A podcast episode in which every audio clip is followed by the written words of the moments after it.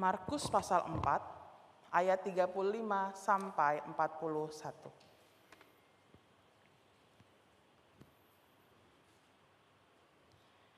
Pada hari itu, waktu hari sudah petang, Yesus berkata kepada mereka, "Marilah kita bertolak ke seberang."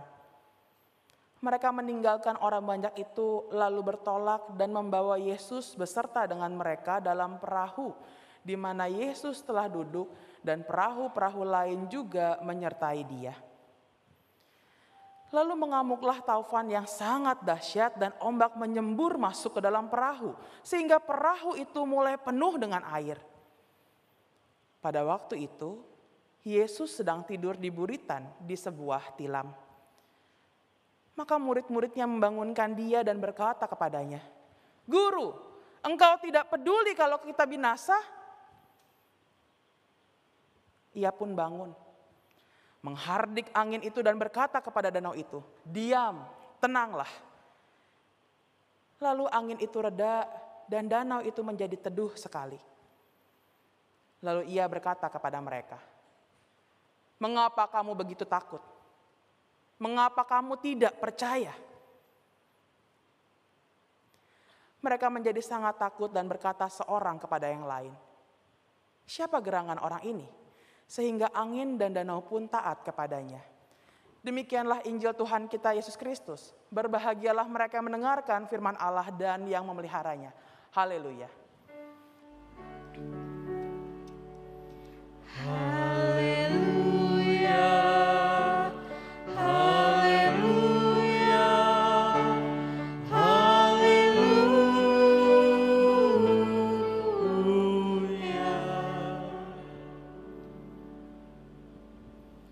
kita mendengarkan renungan yang akan dibawakan oleh Pendeta Pipi Adahli dari GKI Los Angeles.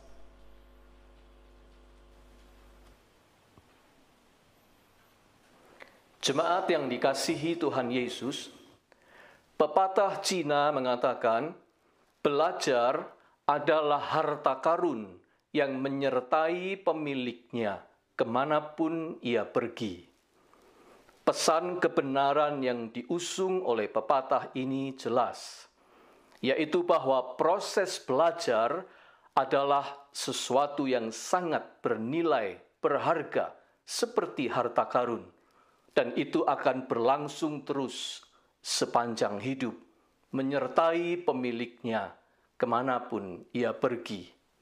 Learning is a valuable lifelong process. Selama kita hidup, selama itu pula kita belajar. Yesus menyebut pengikut-pengikutnya sebagai murid. Kita ini bukan hanya sekedar followers, tetapi disciples, murid-murid. Dan tugas utama seorang murid adalah belajar. Bacaan Injil kita hari ini memberi inspirasi tentang bagaimana Yesus menyampaikan kebenaran tentang proses belajar dalam kehidupan ini. Inspirasi ini kita petik dengan mencermati tiga posisi badan atau gesture Tuhan Yesus di dalam cerita ini. Posisi pertama duduk, posisi kedua tidur, Posisi ketiga, bangun. Kita mulai dengan yang pertama. Waktu itu, posisi Yesus adalah duduk dalam sebuah perahu. Perhatikan ayat 36. Mereka meninggalkan orang banyak itu, lalu bertolak dan membawa Yesus beserta dengan mereka di dalam perahu di mana Yesus telah duduk dan perahu-perahu lain juga menyertai dia. Posisi ini melanjutkan apa yang sudah disebut dalam pasal 4 ayat 1. Gestur Tuhan Yesus adalah duduk untuk mengajar.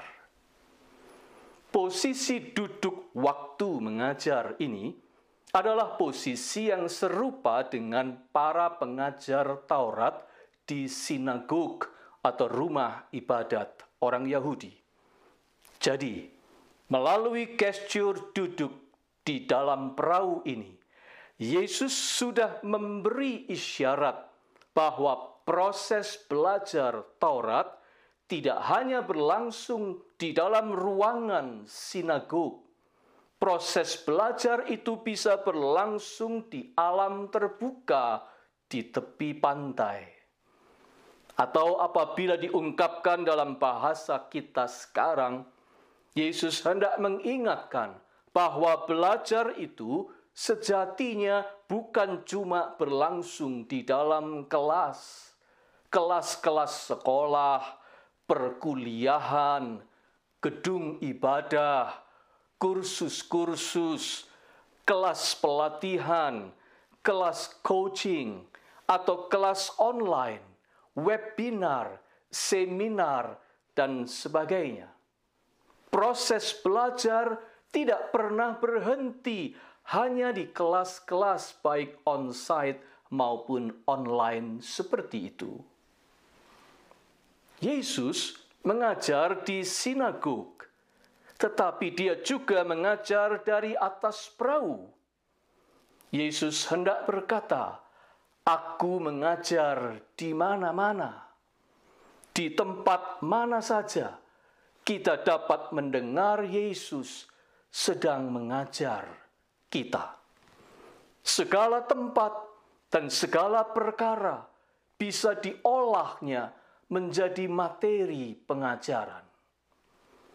Mulai dari hal kerajaan, keuangan, rumah tangga, penabur yang sedang menebar benih, pelita dan kaki dian, timbangan pengukur, musim-musim, sampai biji sesawi dipakainya sebagai materi pengajaran. Artinya dari kenyataan hidup sehari-hari, Yesus tidak henti-hentinya mengajar. Sedangkan peran kita adalah belajar. Kita ini murid Yesus. Malahan seluruh kehidupan kita ini adalah proses belajar. Saudara-saudara, kita memang sepatutnya belajar. Belajar dari alam, belajar dari lingkungan sekitar, belajar dari pengalaman masa lampau, belajar dari pergaulan dengan sesama, belajar dari kekeliruan, belajar dari contoh teladan. Belajar dari virtual reality, dari dunia maya, baik sisi negatifnya maupun sisi positifnya. Belajar untuk menjadi lebih mengerti, menjadi lebih sadar, lebih terampil, lebih sabar, lebih bijaksana daripada sebelumnya. Belajar supaya kita makin bertumbuh, grow. Tetapi dalam kenyataan, kenyataan juga berbicara bahwa ada pelajaran hidup yang tidak bisa diunduh, tidak bisa di-download dari pengalaman yang bukan pengalaman pribadi. Tidak bisa diunduh selain dari pengalaman pribadi yang buruk tatkala kita menghadapi badai kehidupan storm.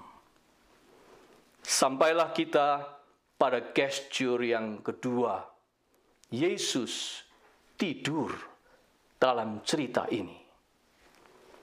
Danau Galilea, saudara-saudara, seperti sebuah mangkuk air raksasa yang terletak 700 kaki di bawah permukaan laut dan dikelilingi oleh bukit-bukit. Udara yang hangat bertumpuk di atas permukaan danau. Namun, ada kalanya embusan angin dingin dari puncak bukit berputar dan menyerbu permukaan danau. Pertemuan dan percampuran udara hangat dan dingin itu menciptakan angin badai yang datang mendadak dalam hitungan menit di danau itu. Apakah Yesus tahu bahwa pada saat itu badai akan datang menyerbu? Jawabannya adalah tentu saja. Malah dengan sengaja Yesus berkata, "Marilah kita bertolak ke seberang." Ayat 35. Rupanya terhadap murid-muridnya Yesus juga memiliki cara atau pendekatan mengajar yang khusus. Metode yang kita kenal sekarang sebagai learning by experience.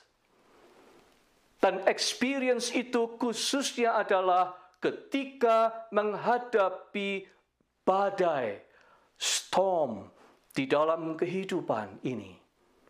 Yesus bersengaja membawa murid-murid itu bertolak ke seberang, sementara dia tahu badai akan tiba. Dan benar saja, ayat 37 mencatat begini. Lalu mengamuklah taufan yang sangat dahsyat dan ombak menyembur masuk ke dalam perahu sehingga perahu itu mulai penuh dengan air. Kondisinya sungguh buruk. Seburuk apakah? Para murid yang nelayan berpengalaman itu pun tidak berdaya dan menjadi makin panik. Sementara Yesus sedang tidur di buritan di sebuah tilam. Ayat 38. Buritan adalah bagian belakang perahu tempat terletaknya perangkat kendali bagi sebuah kapal. Di situ, di bagian kendali itu, ada orang, tetapi ia sedang tidur. Gawat, secara manusia ini adalah gambaran sebuah kapal atau sebuah perahu yang sudah tidak terkendali. Begitulah kondisinya jika badai menyerbu kehidupan kita, bukan? We are losing our control. Hidup kita ini seperti sudah tidak bisa dikendalikan. Sebab tantangan dan persoalan yang kita hadapi jauh lebih besar daripada kemampuan atau resources yang kita punya. Penyakit yang sudah tidak ada obatnya lagi. Ataupun kalau ada, biayanya tidak terjangkau lagi. Kebangkrutan atau hutang yang berlipat kali ganda akibat krisis ekonomi yang dahsyat sekali. Konflik keluarga yang sepertinya sudah tidak teratasi lagi kegagalan besar yang membuat hilangnya sebuah peluang emas yang tidak akan pernah kembali lagi, atau musibah yang menghadirkan kehilangan yang serasa tidak tertanggungkan lagi. Begitu berantakan kendali, chaos.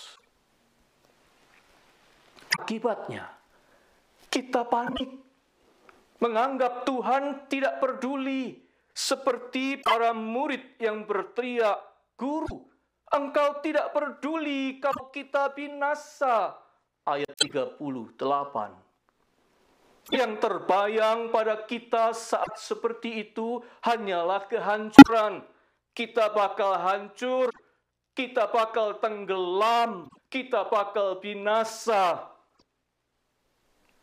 Kalau hanya menyanyi, With Christ in my vessel, I can smile at the storm, smile at the storm. Mudah. Tetapi ketika stormnya betul-betul kita alami sendiri, bukan smile yang keluar, tetapi cry out. Bukan senyum di tengah badai, melainkan jerit ketakutan dan kepanikan. Namun, itulah bagian dari proses belajar yang Yesus izinkan terjadi pada murid-muridnya dan kita. Belajar melalui pengalaman menghadapi badai kehidupan, belajar dari badai hidup. Yesus tidur adalah sebuah gesture yang memberi kesan kuat. Dia memang sedang mengambil jarak, membiarkan murid-murid merasakan dan berjuang sendiri terlebih dahulu, seperti seorang coach yang tidak mau terlalu ikut campur dulu, supaya proses learning by experience berlangsung lebih alami dan lebih baik. Atau seperti seorang anak kecil yang sedang belajar berjalan, dibiarkan berjalan tertatih, jatuh, dan menangis dan bangun lagi, dan begitu seterusnya. Sebab memang itulah satu-satunya cara untuk dia bisa berjalan. Saudara sekalian, sekarang ini banyak universitas ternama di Amerika Serikat ketika menggelar upacara wisuda sengaja menghadirkan seorang tokoh yang dikenal berhasil di dalam masyarakat. Entah seniman, artis, businessman, atlet, atau aktor, atau aktris, dan seterusnya. Untuk memberikan speech di depan para wisudawan wisudawati. Mengapa?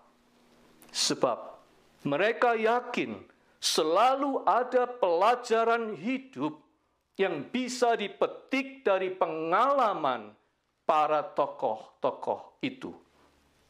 Para wisudawan bukan hanya memerlukan pelajaran dari bangku kuliah, mereka perlu diajak untuk down to earth, membumi, mendengar kuliah kehidupan dari para tokoh-tokoh itu. Di hadapan wisudawan atau wisudawati di universitas di kota Pennsylvania, Denzel Washington, seorang aktor terkenal, bercerita tentang kegagalannya di seleksi panggung Broadway yang bergengsi itu. Kegagalan yang amat mengecewakan dan meruntuhkan impiannya. Tetapi dari situ, akhirnya ia belajar arti sebuah ketekunan dan kerja keras. 30 tahun kemudian, sebagai aktor yang sudah berhasil, Denzel Washington berdiri di panggung yang sama panggung Broadway menerima kegaan. Bagaimana mengizinkan kegagalannya yang mengecewakan 30 tahun silam itu memberinya pelajaran hidup yang sangat berharga. Tuhan tidak menghindarkan kita dari badai kehidupan. Tuhan memakai badai kehidupan untuk membuat kita belajar dan bertumbuh. Sebab selalu ada pelajaran hidup yang hanya bisa didapat melalui badai kehidupan. Dan pelajaran hidup seperti itulah yang pada akhirnya membawa kita bertumbuh, bertumbuh dalam pengenalan akan Tuhan sendiri. Itulah yang dialami murid-murid ketika Yesus bangun. Gesture yang ketiga, terakhir. Ayat 39 mengatakan begini, Ia pun bangun, menghardik angin itu, dan berkata kepada danau itu, Diam, tenanglah. Lalu angin itu reda dan danau itu menjadi teduh sekali. Ketika Yesus bangun, sebuah turning point terjadi. Bukan badai lagi yang menjadi pusat perhatian, melainkan Yesus. Ayat 41 mencatat, siapa gerangan orang ini?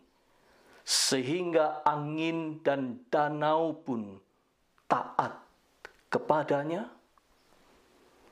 Yesus yang tidur di puritan ini ternyata tetap memegang kendali bukan saja atas perahu ini, melainkan atas kedahsyatan badai, kedahsyatan alam semesta. Itulah Yesus, anak Allah yang hidup. Anak yang sedang belajar berjalan memang jatuh, memang menangis, tetapi orang tuanya tetap ada di dekatnya, tidak akan pernah jauh dari situ, bukan?